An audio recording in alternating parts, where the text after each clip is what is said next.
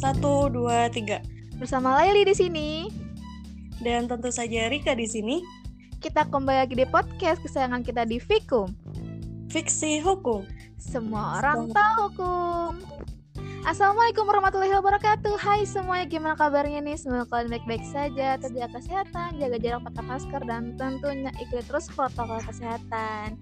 Oke uh, Mungkin sebelum kita mulai podcast kita pada hari ini Kami dari Fikri Hukum uh, Mau mengucapkan turut berbela sungkawa Atas jatuhnya pesawat Sriwijaya Air Dengan nomor penerbangan ST182 Rute Jakarta Pontianak Yang hilang pada tanggal 9 Januari tahun 2021 pada pukul 14.40 waktu Indonesia Barat yang mana hingga saat ini hari ini kita rekaman itu telah diidentifikasinya 12 orang semoga korban-korban lain cepat ditemukan dan keluarga yang ditinggalkan diberi kesabaran amin dan juga eh, apa eh, berita dan juga dari Kalimantan Selatan itu terkena bencana alam banjir.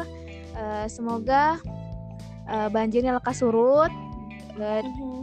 ini alhamdulillah sudah mulai panas sih harinya tapi di kota Banjarmasin nggak tahu apakah di kota-kota daerah-daerah lain sudah mulai panas dan surut banjirnya semoga semua uh, kembali beraktivitas dengan normal dan juga di beberapa daerah di Indonesia ada ada yang terkena gempa, ada yang terkena tanah longsor. Semoga Indonesia uh, baik-baik saja dan lekas pulih. Karena ini kan baru tahun 2000, baru awal tahun 2021 ya kan, Kak? Mm -mm, bener banget. Iya, dan uh, ini ada juga berita duka ya lah dari salah satu uh, pendakwa dan ulama di Indonesia yaitu Syekh Ali Jaber yang meninggal dunia pada hari Kamis 14 Januari 2020. Satu. Uh, ini beritanya sedih-sedih ya. Hmm, bener bener bener bener. Baru awal tahun ya. uh, uh, baru awal tahun gitu. Semoga ujian ini cepat berlalu ya dan bagi masyarakat Indonesia yang terkena dampak bencana alam baik hmm. itu tanah longsor di gempa bumi di Majene dan banjir di Kalsel hmm. itu semoga diberikan kesabaran dan ikhlas Amin. gitu. Cepat pulih Indonesia. Cepat pulih. Dan ngomong-ngomong masa pulih nih, podcast kita juga pulih loh Rika Karena kita akan membawakan segmen yang udah lama banget kita ngebawakan Yaitu di segmen Hotpot, Hot Podcast Yang mana kita akan membahas tentang berita-berita terhangat di masyarakat Yang mana pada kesempatan kali ini kita akan membahas tentang Ormas atau organisasi kemasyarakatan Hmm, kalau kita bicara tentang ormas, kayaknya kalian udah tahu deh, kalian akan tahu deh kita arah kita akan nah, oke. Okay. Dan masalah terbesar kenapa kita baru bahas sekarang, Rika ya, karena uh, kita masih belum dapat sumber yang tepat loh kemarin-kemarin itu. Dan hari ini yeah. saatnya kita membahas berita ini dengan narasumber yang istimewa tentunya. Iya bener banget uh, di penghujung tahun 2020 kemarin kan juga secara mengejutkan pemerintah mengambil uh, keputusan untuk membubarkan Ormas Front Pembela Islam atau FPI menurut surat keputusan bersama yang ditandatangani enam menteri yang menjadi uh, instrumen hukum pembubaran FPI dan hmm. salah satu hal yang melandasi keputusan tersebut yakni ormas yang bersangkutan dianggap sering kali melakukan berbagai kegiatan yang mengganggu ketertiban serta ketentraman umum dan bertentangan dengan hukum. Dan di segmen Hotpot kali ini kita telah hadir nih narasumber yang akan bersama-sama dengan kita membahas terta- terkait berita ini. Hmm, siapa ya narasumber yang akan kita hadirkan pada podcast kita pada hari ini? Uh, pasti penasaran dong. Tapi sebelum itu, mari kita, kita dengarkan dulu nih jeda iklan berikut ini.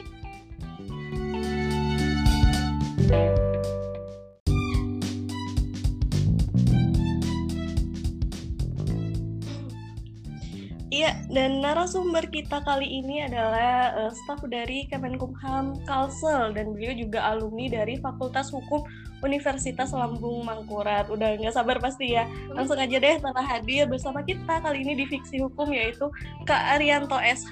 Halo Kakak. Halo Kakak. Halo. Gimana kabarnya Kak? Alhamdulillah baik walau di banjir. ya semoga semuanya kembali normal amin, amin. Oke, langsung aja nih. Kan, eh, di awal tadi Rika juga udah bilang alasan dibubarkannya FPI ini kak karena uh, dianggap melakukan beberapa pelanggaran nih. Jadi mungkin kakak bisa jelaskan gak sih pelanggaran apa saja yang dilakukan FPI hingga ormas ini dibubarkan? Kak, silakan kak. Oke, terima kasih kepada kawan-kawan yang sudah mengundang. Jadi kalau kawan-kawan membaca surat keputusan bersama enam menteri, di situ kan sebenarnya sudah dijabarkan bahwasanya uh, ada anggota, ada beberapa anggota FPI yang terlibat tindak pidana terorisme.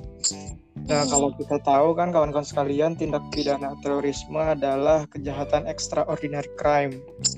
Nah, oleh yeah. karena itu, uh, menurut kacamata pemerintah, ini harus di apa ya? Sebenarnya harus dilarang gitu. Nah, sama hmm. dengan sebelumnya kan kalau kita pernah flashback ke belakang, eh, pemerintah juga melalui Menteri Hukum dan HAM pernah mencabut badan hukum perkumpulan dari organisasi masyarakat disebut Tahrir Indonesia. Nah, kasusnya sama. Hmm. Jika ada yang eh, apa ya? Yang mencoba mengganggu kedaulatan atau misalkan mau mengganti Pancasila mengganggu bineka tunggal ika dan lain sebagainya, maka uh, pemerintah berwenang. Memang ini saya sedikit flashback. Memang kalau di dalam undang-undang ormas kita belum bicara SKB. Kalau di dalam undang-undang ormas yang lama pembubaran ormas itu sebenarnya harus melalui putusan pengadilan. Nah, ya. atau mm-hmm. ormasnya sendiri yang ingin uh, bubar. Nah, mm. pasca diterbitkannya peraturan pemerintah pengganti undang-undang Perpu maka uh, kewenangan pembubaran ormas itu juga bisa dilakukan oleh pemerintah apabila sudah mengganggu jalannya uh, pemerintahan. Nah, yang hmm. paling parah misalkan uh, apa ya afiliasinya ke uh, Al Qaeda misalnya atau kejahatan-kejahatan uh, transnasional. Nah itu. Nah berdasarkan pertimbangan itu, maka pemerintah bersama enam menteri kan mengeluarkan SKB. Nah, yang selanjutnya iya. juga sebenarnya ini kan sebenarnya udah lama. Um, kalau kita baca di beberapa poin di SKB itu, mm-hmm. ormas FPI ini sering melakukan sweeping. Yeah. seharusnya di dalam uh, kita sebagai negara hukum itu kan sebenarnya tugas dari kepolisian, nah aparat penegak hukum misalkan sweeping uh, tempat hiburan malam, sweeping uh, keramaian dan sebagainya gitu. Nah, itu kan sebenarnya har uh, harus harusnya menggandeng saya sebenarnya harusnya menggandeng. Tidak bisa misalkan FPI main uh, hakim sendiri apalagi kalau kita bicara konteks negara hukum. Nah, berdasarkan akumulasi yang terus berlanjut ini menurut kacamata pemerintah akumulasi yang berlanjut misalkan dari beberapa tahun maka uh, pemerintah mengeluarkan sebuah SKB enam menteri. Nah, itu uh, apa sih kronologinya sampai keluar SKB enam menteri ini. Hmm. Itu kawan-kawan sekalian. Hmm, iya kak. Uh, berbicara mengenai SKB nih, mengenai SKB yang ditandatangani oleh enam menteri ini, uh -huh. apakah memiliki legalitas gitu kak, yang dapat dipertanggungjawabkan secara hukum? Um, yang pertama dulu kalau di dalam peraturan perundang-undangan ini jelas punya legalitas karena tadi sudah hmm. sudah sudah sampaikan di awal bahwasanya e, pemerintah itu melalui menteri yang diperintahkan oleh peraturan perundang-undangan punya wewenang misalkan hmm. menteri dalam negeri menteri hukum dan ham e, nah dua itu dulu dua unsur itu dulu nah kalau memang punya misalkan diusulkan kepada presiden misalnya ini hmm. dianggap misalkan ormas A ini dianggap mengganggu kedaulatan misalkan ingin mengganti ideologi negara mengganggu keutuhan berbangsa dan bernegara maka uh, pemerintah bisa begitu melalui uh, apa melalui kementerian yang memang mempunyai kewenangan. Dalam hal ini misalkan Kementerian Hukum dan HAM atau Kementerian Dalam Negeri. Karena kawan-kawan sekalian uh, mengenai ormas pendaftaran ormas kan sebenarnya melalui kesatuan bangsa uh, Kesbangpol kesatuan bangsa dan politik di setiap daerah ada. Di tingkat kota ada di tingkat provinsi ada Nah, sama dengan hmm, EPI ini. Nah, EPI ini kan sebenarnya sudah mengajukan perpanjangan surat keterangan terdaftar sebagai ormas. Nah, tapi dipending dulu karena memang uh, ada catatan-catatan yang dinilai oleh pemerintah itu uh, apa ya mengganggu ketertiban lah, mengganggu ketertiban umum bahkan sampai afil, uh, diduga afiliasi itu sampai ke uh, terorisme.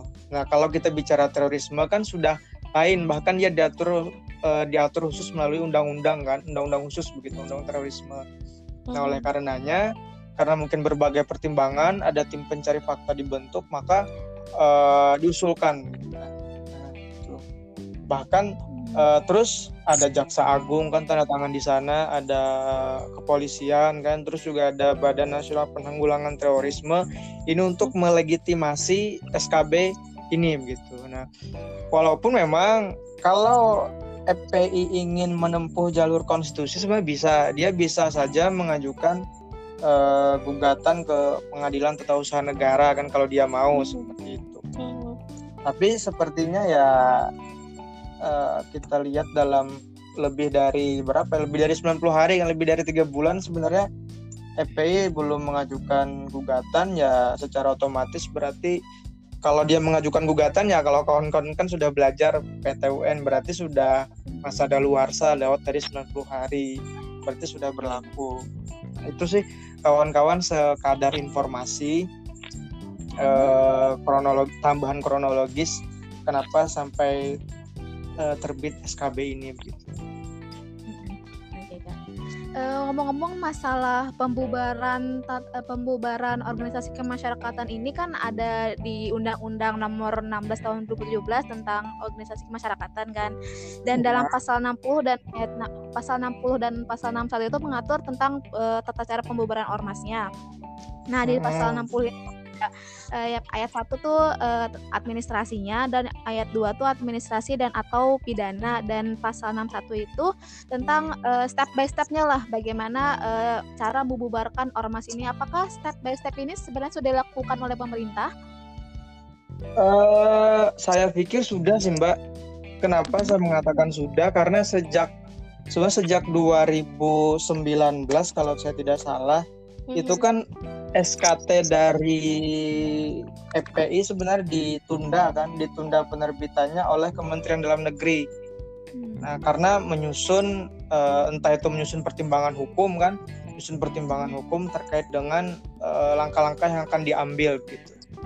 Nah, itu jadi uh, mengenai langkah-langkah step-step yang dijelaskan oleh mbaknya ya saya pikir sudah memenuhi semua begitu. Mengenai mekanisme peradilannya nih kak, kan dalam Undang-Undang 16 tahun 2017 kan mekanisme peradilan dalam pembubaran ormas itu dicabut tuh kak. Nah apakah itu tidak ya. kewenangan yang uh, terlalu besar gitu kak kepada eksekutif untuk membubarkan suatu ormas? Menurut kakak gimana? Iya sebenarnya itu yang jadi pertanyaan mbak uh, ada baik ada buruknya. Kalau kita memang uh, acuan kita negara hukum, sebenarnya pembubaran ormas itu harus melalui uh, badan peradilan. Terserah nanti apakah melalui pengadilan negeri atau pengadilan apa pun gitu. Kalau memang kita inginnya uh, apa uh, negara hukum. Nah, cuman kan sekarang kondisinya sudah berbeda, Mbak.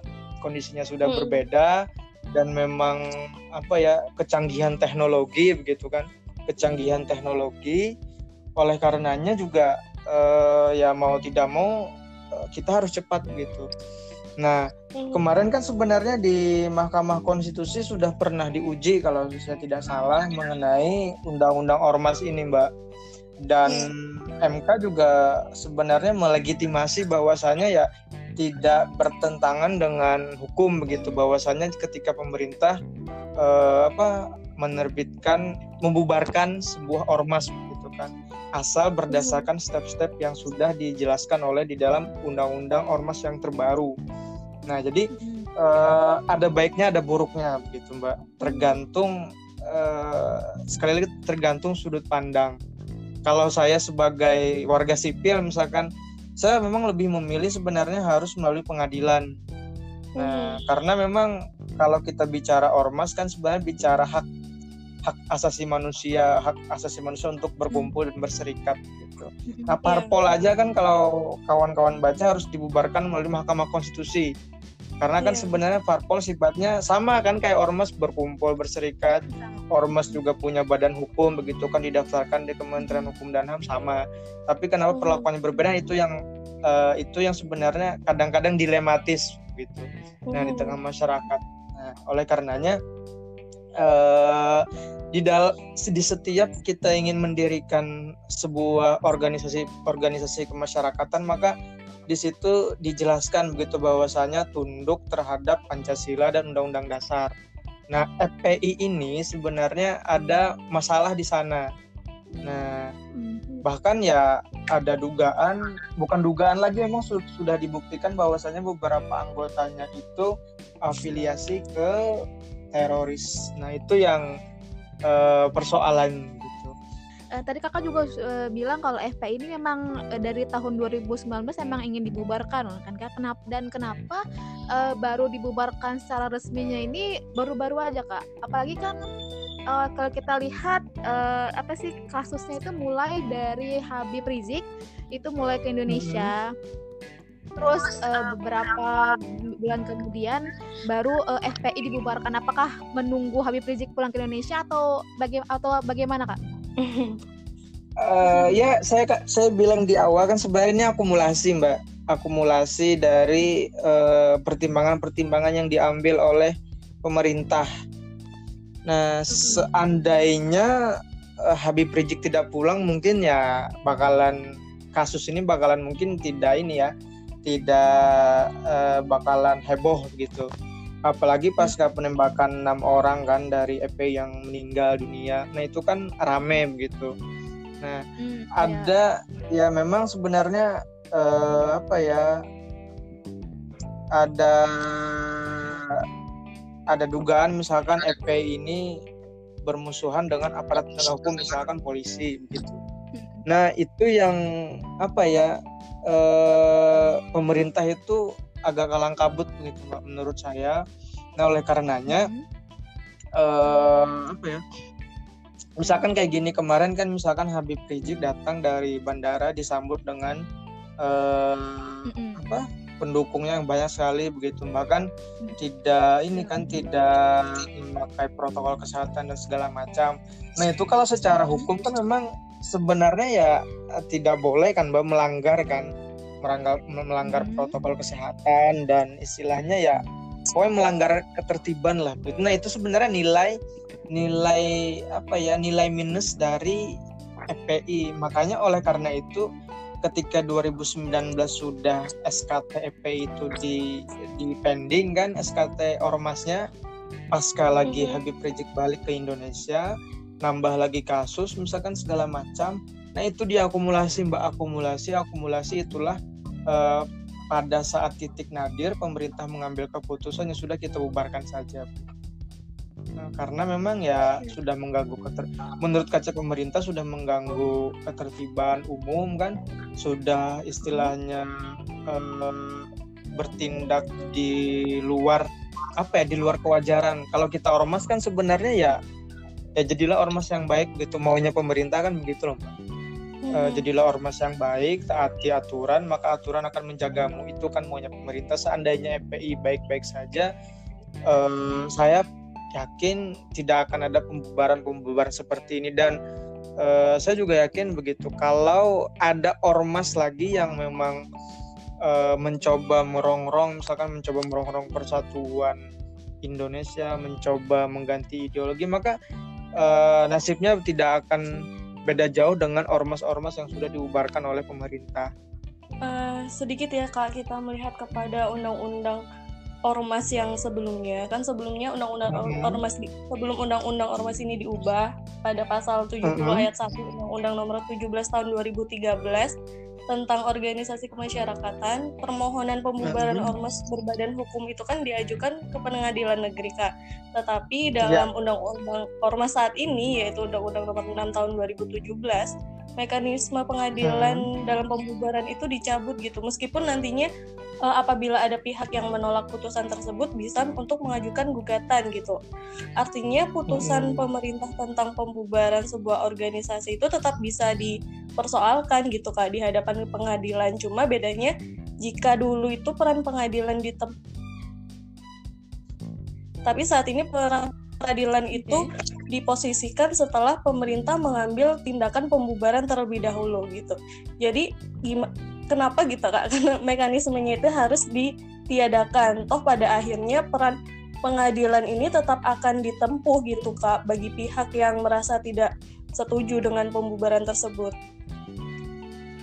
Oke, terima kasih. Baik, eh, kalau kita lihat eh, flashback ke belakang, sebenarnya kan undang-undang ormas yang baru ini, Perpu yang baru yang jadi undang-undang ormas ini adalah eh, penyebabnya waktu itu eh, organisasi ormas juga dari eh, Hizbut Tahrir Indonesia Mhm. kan sama di juga dicabut kan eh, badan hukumnya oleh eh, Menteri Hukum dan Hak Asasi Manusia dan itu digugat oleh eh, HTI kan dan sampai kasasi di Mahkamah Agung. Iya. Nah, kasasi di Mahkamah Agung dan Mahkamah Agung memenangkan eh, pemerintah gitu. Dan secara ingkrah maka eh, HTI dibubarkan kan dicabut status badan hukumnya. Mhm.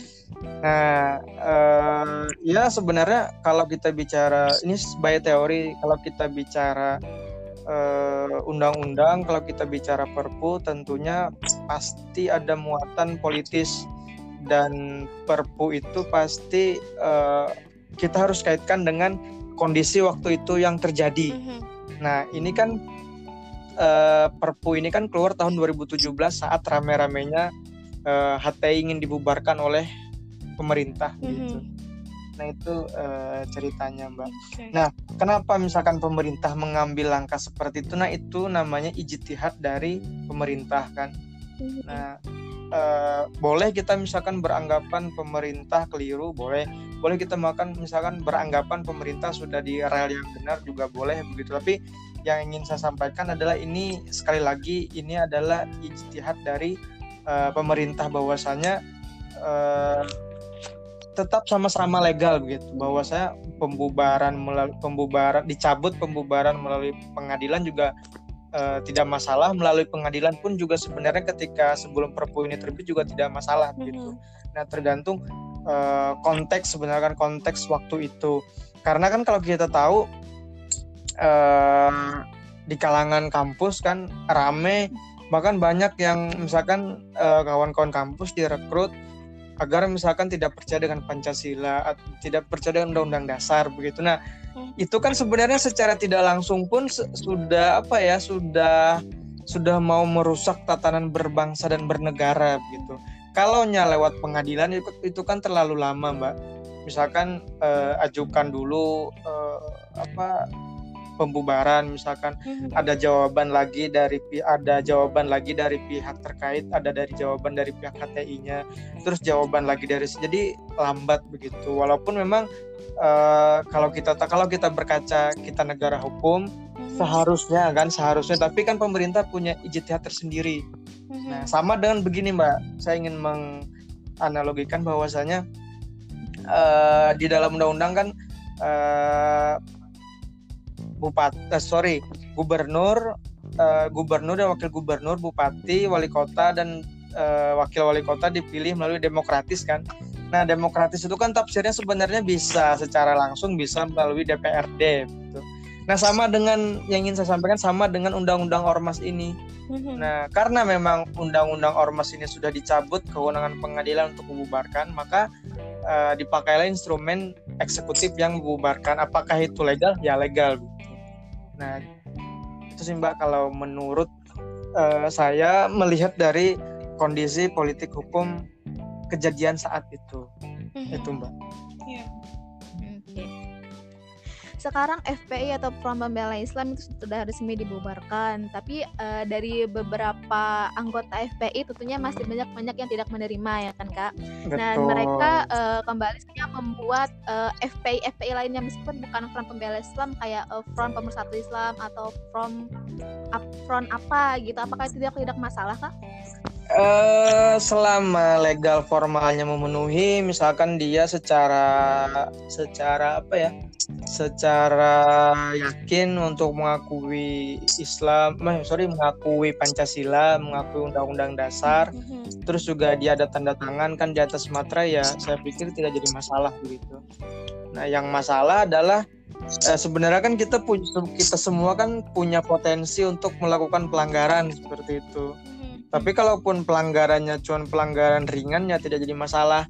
Yang masalah itu adalah uh, kalau misalkan sudah mau mengganti NKRI, misalkan sudah mau mengganti uh, ideologi, nah itu yang yang ditakutkan. Atau misalkan berafiliasi dengan eh, kelompok-kelompok teroris internasional, misalkan Al Qaeda atau misalkan uh, apa pun itu, uh, itu kan bahaya. Apalagi misalkan sampai mengirim uh, pendanaan teroris. Nah, itu berbahaya kan. Makanya sebenarnya sekarang kan uh, pemerintah melalui Menteri Dalam Negeri sudah me, apa sih?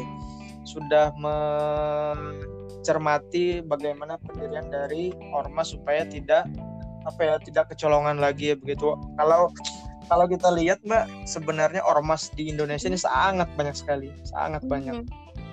Nah, kita pengennya sebenarnya uh, pemerintah juga selain dia bisa membubarkan dia juga sebenarnya harus bisa membina ormas-ormas yang ada. Mm jangan sampai misalkan ormas iya, iya. berdiri ya sudah gitu tidak apa ya tidak di tidak dibina oleh pemerintah yang ada.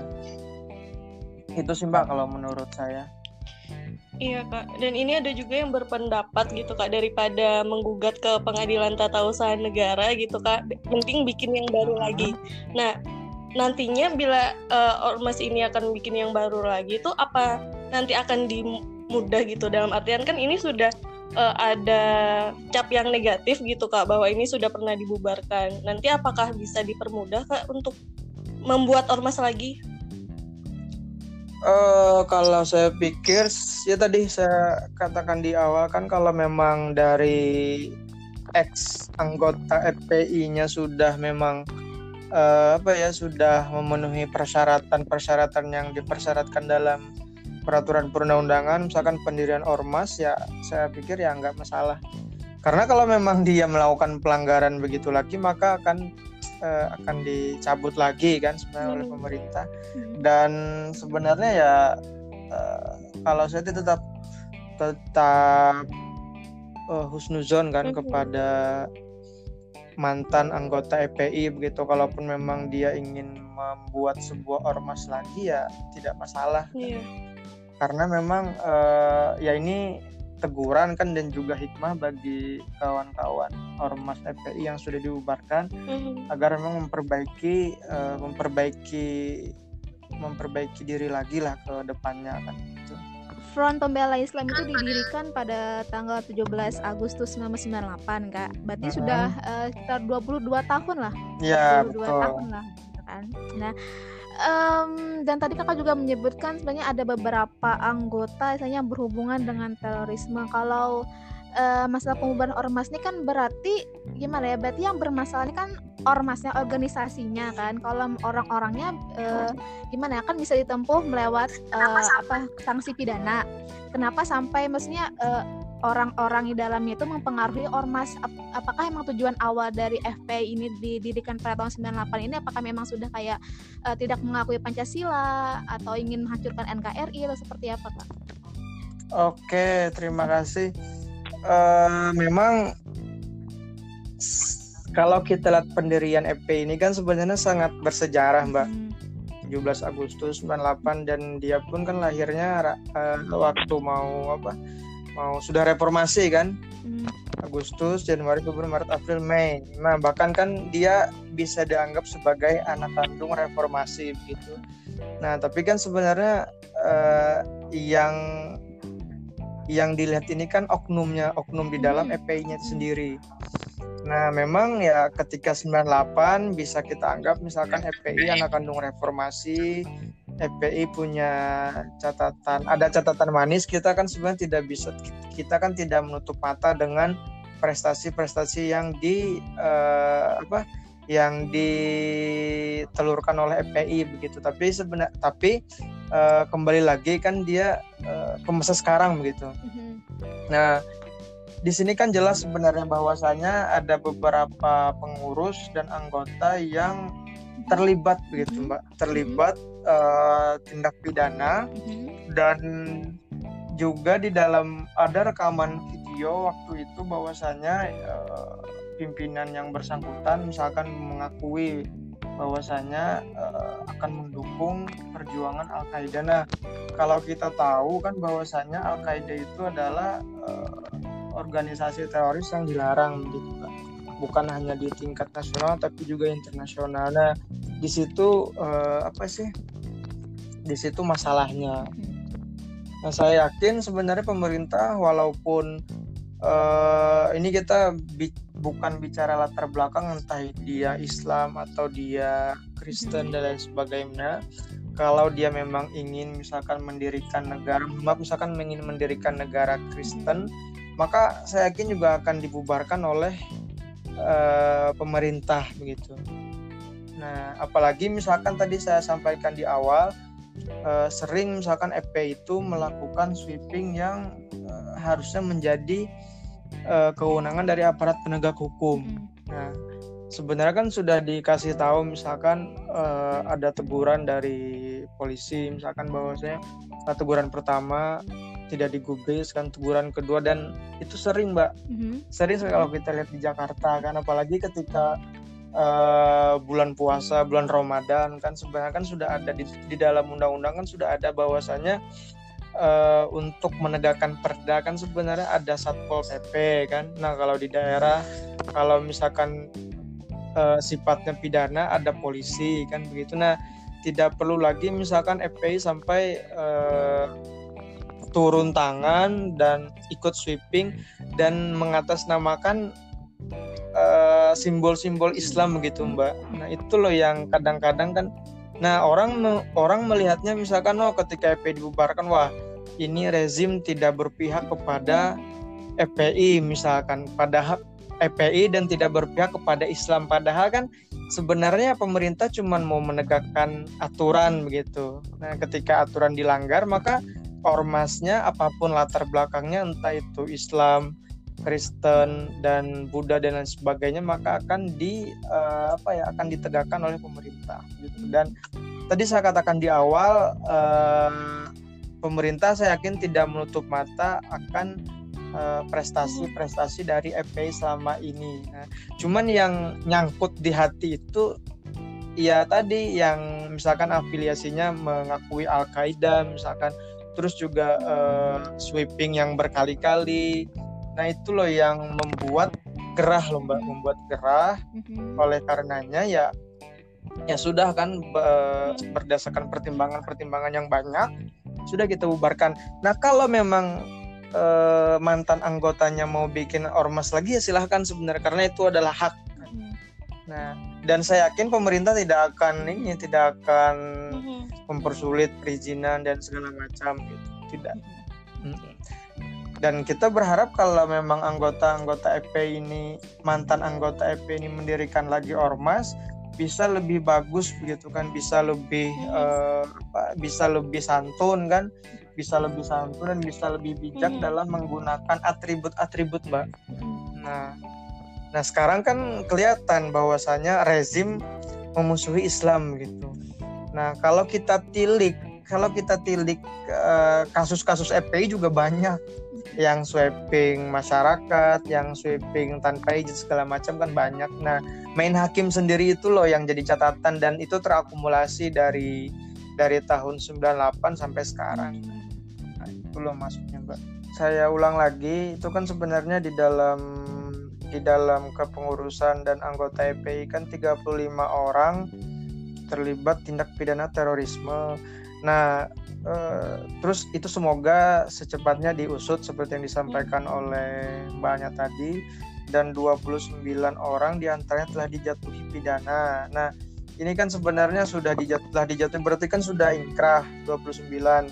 Nah, di samping itu sejumlah 206 orang terlibat berbagai tindak pidana umum lainnya dan 100 orang di antara telah dijatuhi pidana. Nah, ini kan ya eh, dari 100% ya sudah 60% lah dijatuhi pidana oleh uh, pengadilan. Dan ya kita sama-sama berdoa dan juga sama-sama mengawal gitu kan uh, kinerja dari aparat penegak hukum untuk uh, apa sih mengadili semua oknum-oknum EPI kan.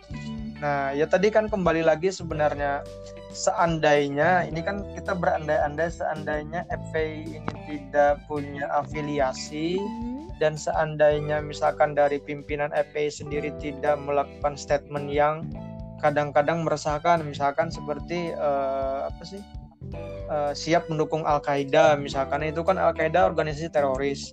Nah kalau memang kalau misalkan eh, EPI hanya melak anggotanya ya anggotanya melakukan tindak pidana ringan. Uh, misalkan uh, pencurian penggelapan dan sebagainya atau misalkan yang paling berat misalkan pembunuhan ya itu tidak jadi masalah. Atau misalkan korupsi ya masih bisa ditoleransi lah gitu. Tapi kalau uh, organisasi ini misalkan sudah bertindak atas nama organisasi dan hmm. sudah ada misalkan melakukan hubungan-hubungan dengan uh, pihak luar misalkan apalagi misalkan jaringan terorisme maka uh, itu sudah lain begitu mbak. Sudah lain babnya. Makanya kan yang berbahaya adalah ketika kita bicara ingin makar misalkan bicara ingin mengganti ideologi negara begitu. Itu yang membuat pemerintah itu kadang-kadang ya wah ini mhm. berbahaya kan ada alarm gitu. Kan seandainya mungkinnya biasa-biasa aja ya nggak jadi masalah mbak. Banyak kok mbak uh, ormas di Indonesia ini yang yang banyak melakukan kesalahan. Misalkan pelanggaran ini ada yang mencuri penggelapan ada yang korupsi banyak. Tapi ya uh, ormasnya masih eksis sampai sekarang ya. Karena memang ya sifatnya lebih ke ini mbak lebih ke orangnya.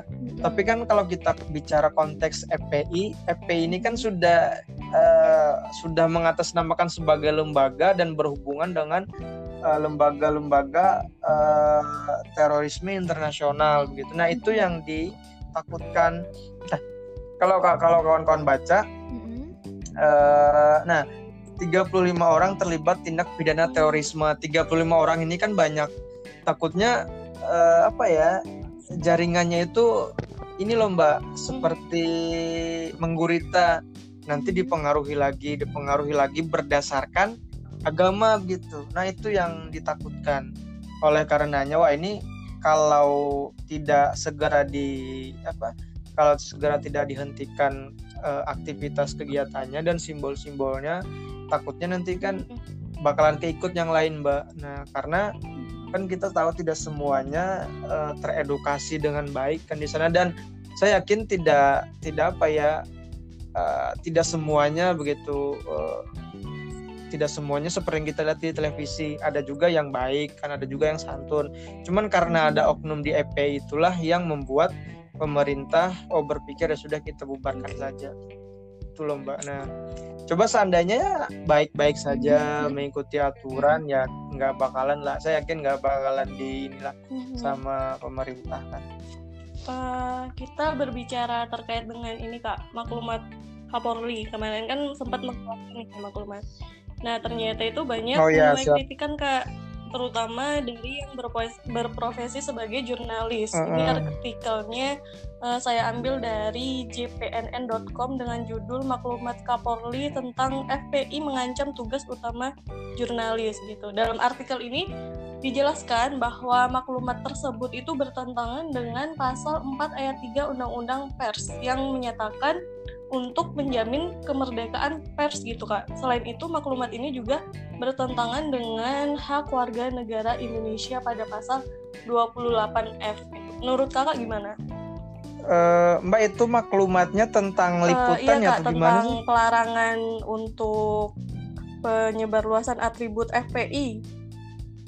Jadi FPI nggak boleh Oh iya. ada iya, iya, iya, gambar Rizik. Sihab misalnya. Oh ya siap siap.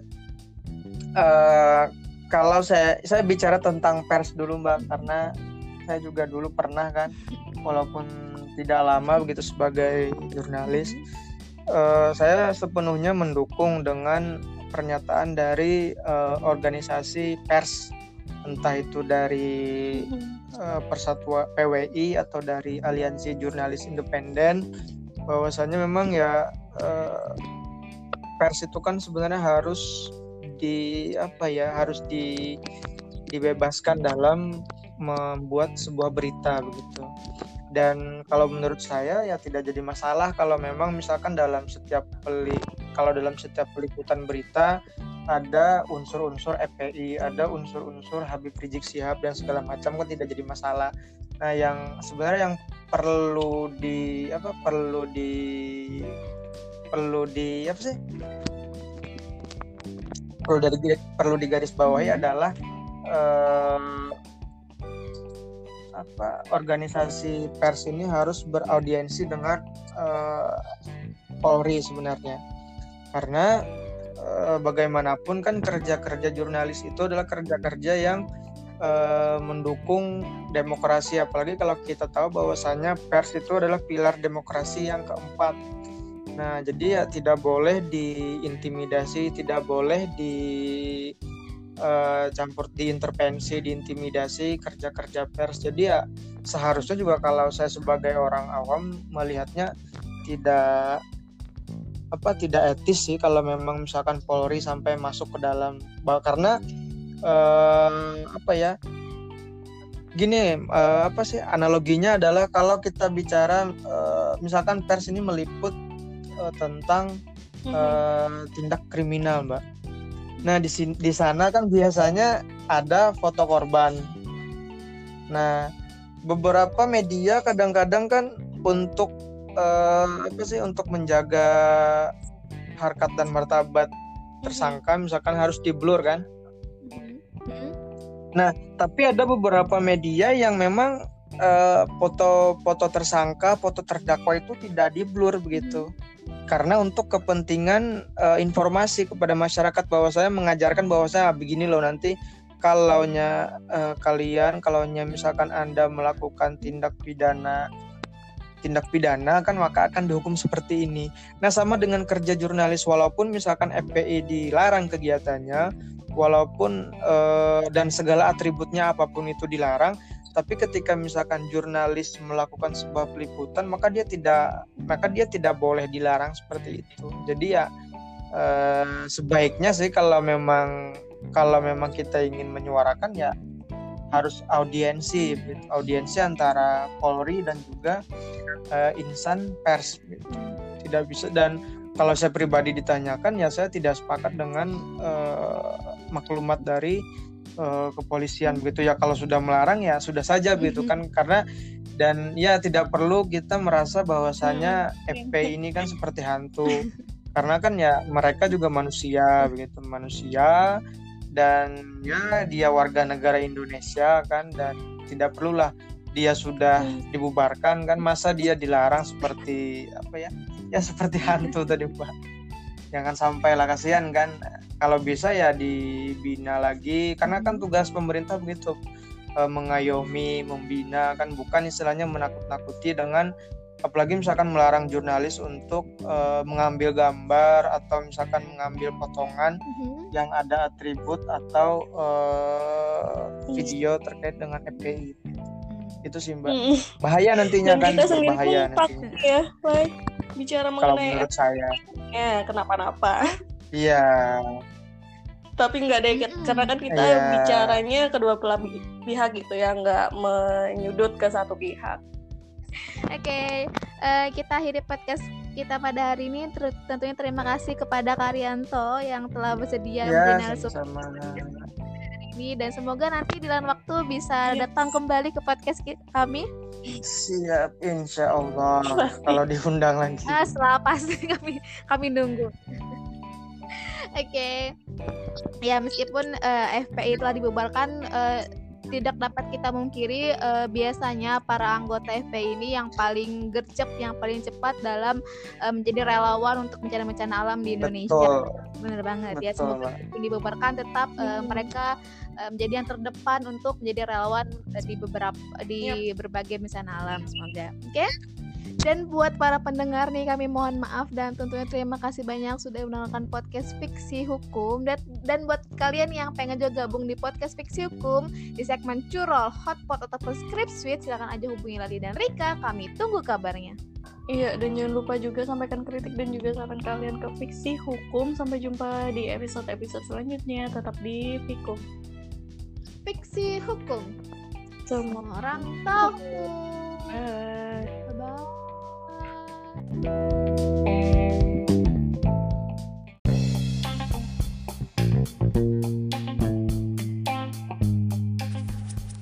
Di balik podcast. Sebut ya. Apa? Kok kelasan pander? Astaga. ya apa nih? Ya, terima kasih lah. Kita yang makasih kak. Siap kak. Yuk, mulai aja yuk.